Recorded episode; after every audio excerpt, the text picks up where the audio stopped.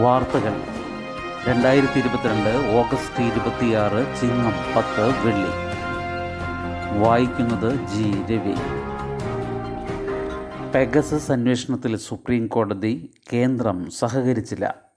പരിശോധിച്ച ഇരുപത്തി ഒൻപത് ഫോണുകളിൽ അഞ്ചെണ്ണത്തിൽ അനധികൃത സോഫ്റ്റ്വെയർ കേസിനി നാലാഴ്ചയ്ക്ക് ശേഷം പരിഗണിക്കുക പുതിയ ബെഞ്ച്. പ്രമുഖരുടെ ഫോൺ ചോർത്താൻ പെഗസസ് ചാര സോഫ്റ്റ്വെയർ ഉപയോഗിച്ചു എന്ന് കണ്ടെത്താൻ നിയോഗിച്ച വിദഗ്ധ സമിതിയോട് കേന്ദ്ര സർക്കാർ സഹകരിച്ചില്ലെന്ന് സുപ്രീം കോടതി വെളിപ്പെടുത്തി ദേശസുരക്ഷ ചൂണ്ടിക്കാട്ടി വിവരങ്ങൾ പങ്കുവയ്ക്കാൻ കഴിയില്ലെന്ന നിലപാടാണ് കേന്ദ്രം സ്വീകരിച്ചത്. നേരത്തെ സുപ്രീം കോടതി കേസ് പരിഗണിച്ചപ്പോഴും ഇതേ കാരണത്താൽ രേഖകൾ ഹാജരാക്കാൻ കഴിയില്ലെന്നതായിരുന്നു കേന്ദ്ര നിലപാട്. കേന്ദ്രത്തിന്റെ നിസ്സഹകരണം chief justice N V Ramana ചൂണ്ടിക്കാട്ടിയപ്പോൾ ഇതേക്കുറിച്ച് അറിയില്ലെന്നാണ് കേന്ദ്ര സർക്കാരിന് വേണ്ടി ഹാജരായ സോളിസിറ്റർ ജനറൽ തുഷാർ മേത്ത പ്രതികരിച്ചത്. ഇതിനിടെ പെഗസസ് സാന്നിധ്യം സംശയിച്ച് പരിശോധിച്ച ഇരുപത്തി ഒൻപത് ഫോണുകളിൽ അഞ്ചെണ്ണത്തിൽ മാൽവെയർ അതായത് അനധികൃത സോഫ്റ്റ്വെയർ സ്ഥിരീകരിച്ചതായി വിദഗ്ധ സമിതി റിപ്പോർട്ടിലുണ്ടെന്നും ഇത് ആശങ്കാജനകമാണെന്നും ചീഫ് ജസ്റ്റിസ് വ്യക്തമാക്കി. ഫോൺ ചോർത്താനുള്ള സ്പൈവെയർ ആണോ ഇതെന്ന് സമിതിക്ക് സ്ഥിരീകരിക്കാനായില്ലെന്നും കോടതി പറഞ്ഞു. ഫോൺ ചോർത്താൻ കേന്ദ്ര സർക്കാർ പെഗാസസ് ഉപയോഗിച്ചോ എന്നതിൽ സ്വതന്ത്ര അന്വേഷണം ആവശ്യപ്പെട്ടുള്ളതാണ് ഹർജികൾ. ഇവ നാലാഴ്ചയ്ക്ക് ശേഷം പരിഗണിക്കാനായി മാറ്റി. ഇന്ന് വിരമിക്കുന്ന ചീഫ് ജസ്റ്റിസ് രമണ കേസിനെക്കുറിച്ചുള്ള അഭിപ്രായം സഹ ജഡ്ജിമാർക്ക് കൈമാറുമെന്നും വ്യക്തമാക്കി. പെഗസസ് കേസിൽ ഇനി പുതിയ ബെഞ്ചായിരിക്കും വാദം കേൾക്കുക. ബൽക്കിസ് ബാനു കേസിലെ ശിക്ഷയിളവ് കേന്ദ്രത്തിനും ഗുജറാത്തിനും സുപ്രീം കോടതി നോട്ടീസ്. മറ്റു കേസുകളിലും ചെയ്യാറുള്ള നടപടിയല്ലേ എന്ന് ബെഞ്ച്. ഗുജറാത്ത് കലാപത്തിനിടെ ബിൽക്കിസ് ബാനു എന്ന യുവതിയെ കൂട്ടം ചേർന്ന് പീഡിപ്പിക്കുകയും കുടുംബാംഗങ്ങളായ ഏഴുപേരെ കൊലപ്പെടുത്തുകയും ചെയ്ത കേസിലെ പതിനൊന്ന് പ്രതികളെ വിട്ടയച്ച നടപടിയിൽ കേന്ദ്രത്തിനും ഗുജറാത്ത് സർക്കാരിനും സുപ്രീം കോടതി നോട്ടീസ് അയച്ചു. കുറ്റകൃത്യം ക്രൂരമായിരുന്നു എന്ന കാരണത്താൽ ശിക്ഷയിൽ ഇളവ് കൊടുത്തത് ശരിയാണെന്ന് പറയാനാകുമോ എന്ന് ഹർജി പരിഗണിക്കുന്നതിനിടെ ജസ്റ്റിസ് അജയ് രസ്തോഗി ചോദിച്ചു. ജീവപര്യന്തം തടവ് ശിക്ഷ വിധിക്കപ്പെട്ടവർക്ക് പലപ്പോഴും ശിക്ഷ ഇളവ് ചെയ്യാറുണ്ടെന്നും ഈ കേസിൽ എന്താണ് വ്യത്യാസമെന്നും അദ്ദേഹം ചോദിച്ചു. കൂട്ടക്കൊല മുതൽ പീഡനം വരെ മുസ്ലിങ്ങളെ ലക്ഷ്യമിടുന്നവയാണെന്ന് ഹർജിക്കാർക്ക് വേണ്ടി ഹാജരായ കപിൽ സിബൽ പറഞ്ഞെങ്കിലും ശിക്ഷ കുറവ് ചെയ്ത നടപടി മാത്രമേ പരിഗണിക്കൂ എന്ന് കോടതി പറഞ്ഞു. ജീവപര്യന്തം തടവിന് ശിക്ഷിക്കപ്പെട്ട പ്രതികളെയാണ് പതിനഞ്ച് വർഷത്തിന് ശേഷം മാപ്പ് നൽകി ഓഗസ്റ്റ് പതിനഞ്ചിന് വിട്ടയച്ചത്. ഇതിനെതിരെ Trinamool Congress M P Mahua Moitra C P എമ്മിലെ സുഭാഷിണി അലി പത്രപ്രവർത്തക രേവതി ലൗൽ പ്രൊഫസർ രേഖ വർമ്മ എന്നിവരുടെ ഹർജിയാണ് കോടതി പരിഗണിച്ചത്. ഇ ഡിക്ക് സർവാധികാരം സുപ്രീംകോടതി വിധി പുനഃപരിശോധിക്കും. കള്ളപ്പണം വെളുപ്പിക്കൽ നിരോധന നിയമത്തിലെ വ്യവസ്ഥകൾ ശരിവെച്ചുകൊണ്ട് എൻഫോഴ്സ്മെന്റ് ഡയറക്ടറേറ്റിന് അതായത് ഇ ഡിക്ക് വിപുലമായ അധികാരങ്ങൾ നൽകിയ വിധി സുപ്രീംകോടതി പുനഃപരിശോധിക്കും. ഇ ഡി തയ്യാറാക്കുന്ന എൻഫോഴ്സ്മെന്റ് കേസ് ഇൻഫർമേഷൻ റിപ്പോർട്ട് കുറ്റാരോപിതന് നൽകേണ്ടതില്ലെന്ന വ്യവസ്ഥ നിരപരാധിത്വം തെളിയിക്കേണ്ട ബാധ്യത കുറ്റാരോപിതരുടേതാക്കുന്ന ഇരുപത്തിനാലാം വകുപ്പ് എന്നിവയിലാണ് പുനഃപരിശോധന. കോൺഗ്രസ് നേതാവ് കാർത്തി ചിദംബരമാണ് സുപ്രീം കോടതിയെ സമീപിച്ചത്. രണ്ടു മാസത്തെ ക്ഷേമ പെൻഷൻ വിതരണം ഇന്നു മുതൽ. കഴിഞ്ഞ മാസത്തെയും ഈ മാസത്തെയും സാമൂഹിക സുരക്ഷാ പെൻഷനും ക്ഷേമ പെൻഷനും ഓണം കണക്കിലെടുത്ത് ഇന്നു മുതൽ വിതരണം ചെയ്തു തുടങ്ങും. ഇതിനായി ആയിരത്തി അഞ്ഞൂറ്റി മുപ്പത്തി നാല് കോടി രൂപ ധനവകുപ്പ് അനുവദിച്ചു.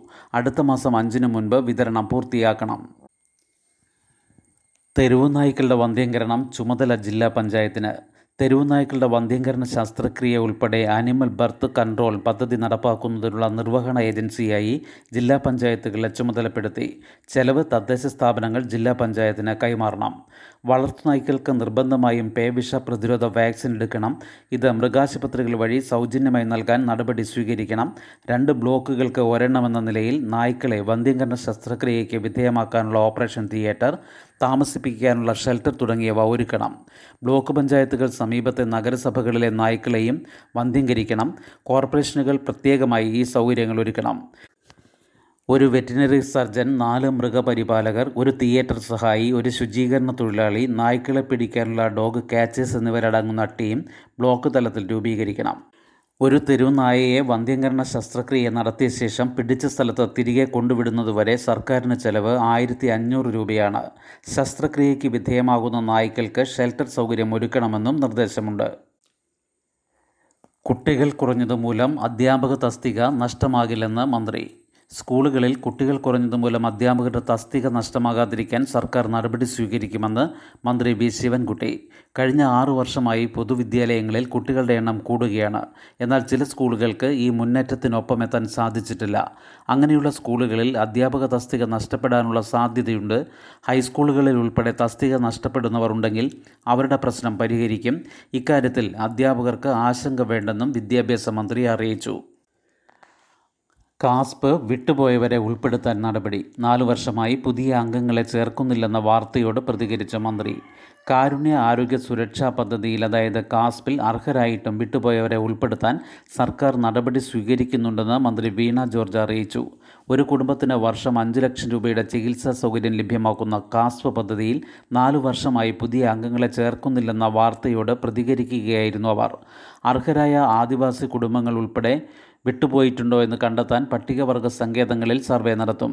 പട്ടികവർഗ വകുപ്പ് ആരോഗ്യ വകുപ്പ് മന്ത്രിമാർ ഈ വിഷയത്തിൽ ചർച്ച നടത്തിയിരുന്നു. ഉടൻ നടപടി സ്വീകരിക്കാൻ ഉദ്യോഗസ്ഥരോട് നിർദ്ദേശിച്ചിട്ടുണ്ട്.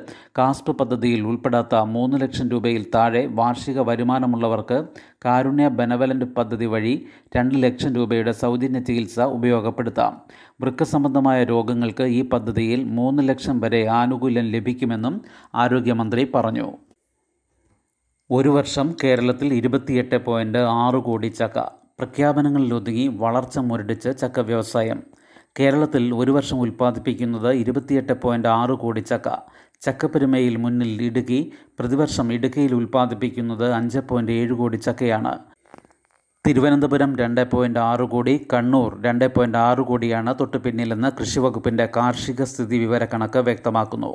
മലപ്പുറം കോഴിക്കോട് ജില്ലകളിൽ രണ്ട് പോയിന്റ് നാല് കോടിയും പാലക്കാട്ട് രണ്ട് പോയിന്റ് ഒരു കോടിയും ഉൽപ്പാദിപ്പിക്കുന്നു. പിന്നിൽ ആലപ്പുഴയാണ് അറുപത് ലക്ഷം ചക്ക മാത്രം.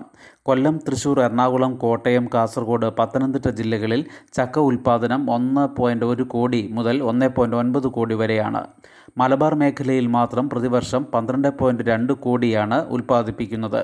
കേരളത്തിൽ തൊണ്ണൂറ്റി മൂവായിരത്തി ഇരുന്നൂറ്റി ഒൻപത് ഹെക്ടർ സ്ഥലത്താണ് പ്ലാവുകളുള്ളത് ഇതിൽ പതിനേഴായിരത്തി ഇരുപത്തി എട്ട് ഹെക്ടറും ഇടുക്കിയിലാണ്. രണ്ടായിരത്തി പതിനെട്ട് മാർച്ച് ഇരുപത്തിയൊന്നിന് ചക്കയെ സംസ്ഥാനത്തിന്റെ ഔദ്യോഗിക ഫലമായി പ്രഖ്യാപിച്ചിരുന്നു.